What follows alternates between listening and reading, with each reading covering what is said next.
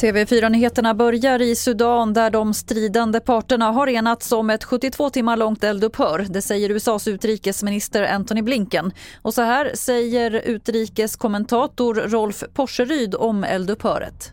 Det kan komma att hålla. Det är viktigt för att få ut de som kan och vill evakueras från landet. Vi har 150 svenskar på plats och det gör att eh, sannolikheten för att få ut dem ökar påtagligt.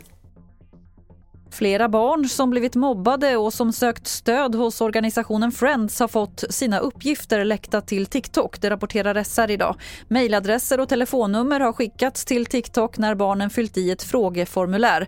Nu har Friends ändrat sina inställningar och de har också anmält sig själva till Integritetsskyddsnämnden.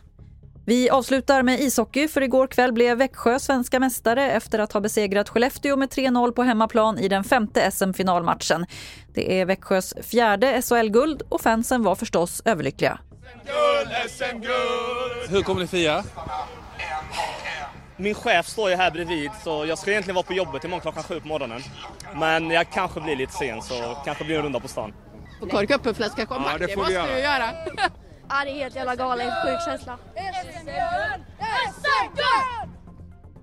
Och fler nyheter finns på tv4.se. Jag heter Lotta Wall.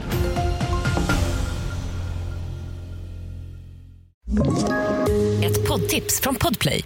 I podden Något Kaiko garanterar östgötarna Brutti och jag, Davva, dig en stor dos skratt. Där följer jag pladask för köttätandet igen. Man är lite som en jävla vampyr. Man har fått lite blodsmak och då måste man ha mer. Udda spaningar, fängslande anekdoter och en och annan arg rant. Jag måste ha mitt kaffe på morgonen för annars är jag ingen trevlig människa. Då är du ingen trevlig människa, punkt. Något Kaiko, hör du på Podplay. Därför är gardinerna.